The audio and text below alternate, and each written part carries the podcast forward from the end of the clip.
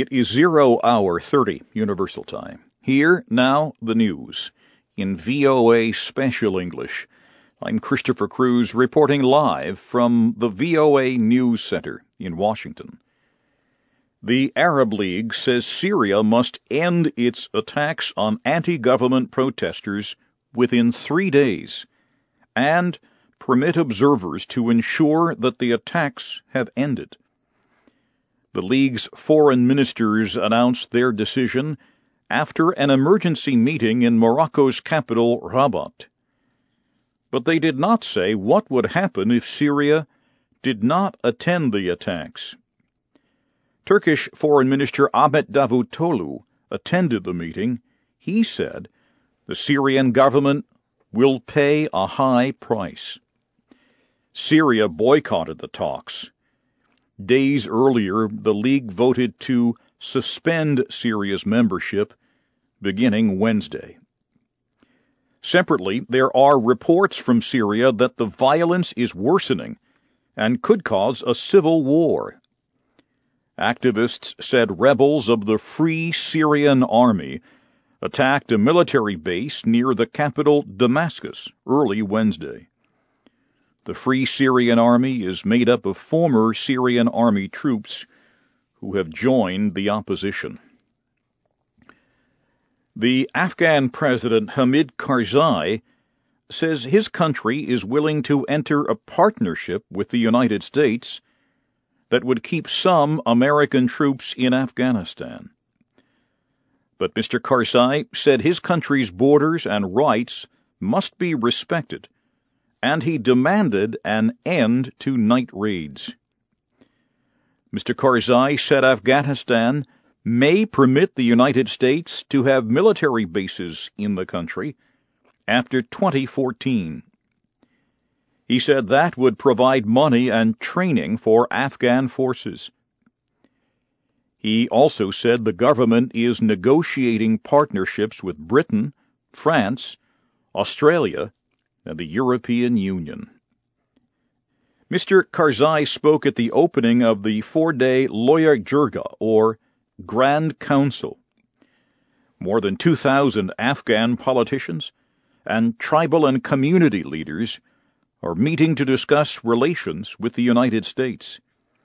They will also discuss possible peace talks with the Taliban. Italy's new government and Prime Minister Mario Monti have been sworn in. Mr. Monti is an economics professor and former European Union commissioner. He said he will ask for sacrifices from Italians to solve the country's economic problems. He wants economic, social, and civil growth. Mr. Monti told reporters the 16 member cabinet has no politicians. He said he would serve as the finance minister. He will present his emergency economic plan to the upper house of parliament on Thursday. Southeast Asian foreign ministers say they will propose to their leaders that Burma be given the chairmanship of ASEAN in 2014. ASEAN is the Association of Southeast Asian Nations. The Indonesian Foreign Minister Marty Natalegawa says there is general agreement that Burma should get the honor after making a number of reforms. He spoke to reporters on the island of Bali. Five years ago, Burma was not able to chair ASEAN because of criticism of its human rights record. An American group is urging President Obama to talk about problems of religious freedom in Indonesia during his visit later this week. Leonard Leo is chairman of the United States Commission on International Religious Freedom. In a letter to the President, Mr. Leo listed a number of violent attacks that he said were carried out by religious extremists. They include a suicide bombing at a Protestant religious center in Java and a deadly attack on the minority Islamic group Ahmadiyya. Mr. Leo said a culture of impunity exists in some parts of Indonesia. He said that is why extremists threaten religious centers, demand money from religious minorities, and even pressure officials to detain and restrict religious groups without fear of punishment. You are listening to the news in VOA Special English, live from Washington. At least 20 children and adults were killed Wednesday in a school bus accident in northwest China. Officials said a small, overcrowded bus crashed into a coal truck in the city of Qingyang in Gansu province. More than 60 children and two adults were on the bus. China's state-run Xinhua news agency reported local safety officials said five people died where the accident happened. Fifteen others, including the teacher, were confirmed dead later. Forty-four children were injured and were taken to the hospital. Twelve of them were hurt seriously. Thailand's government is reportedly discussing a pardon for the former Prime Minister Thaksin Shinawatra. The former Prime Minister fled the country to avoid a two-year prison sentence for corruption. The Bangkok Post newspaper reports that the cabinet approved the pardon during a meeting on Tuesday. The pardon will reportedly apply to people over the age of 60 who were sentenced to less than three years in prison.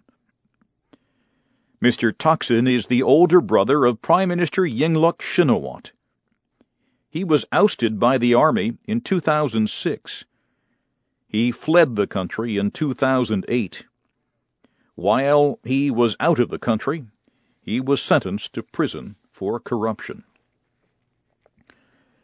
Officials in the United States say a 21-year-old man has been arrested in connection with shots fired at the White House last week.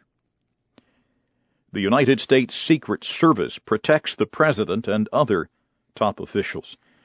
The agency said Oscar Ortega Hernandez was arrested by officials in the state of Pennsylvania.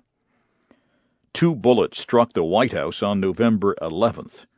One broke an outside window, but was stopped by bulletproof glass. President Obama and his wife Michelle were not home at the time of the attack. And finally, at this hour, in sports news, Ethiopia's football team has beaten Somalia 5 to 0 in Addis Ababa. The team is now the 12th and final team to get to the second round of Africa's competition to find out who will reach the 2014 World Cup final in Brazil. Neither team scored a goal in their first game in Djibouti on Saturday.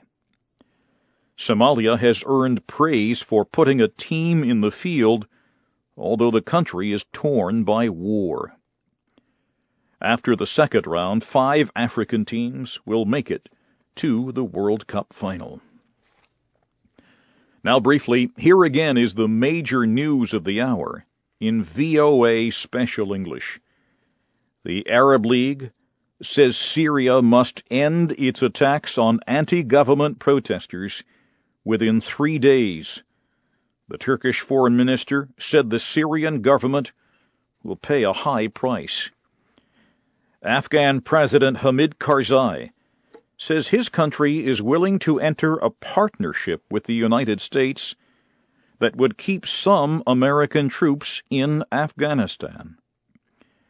And a 21-year-old man has been arrested in connection with shots fired at the White House last week. There's news anytime from around the world at voanews.com. And that's the news in VOA Special English. I'm Christopher Cruise reporting from Washington.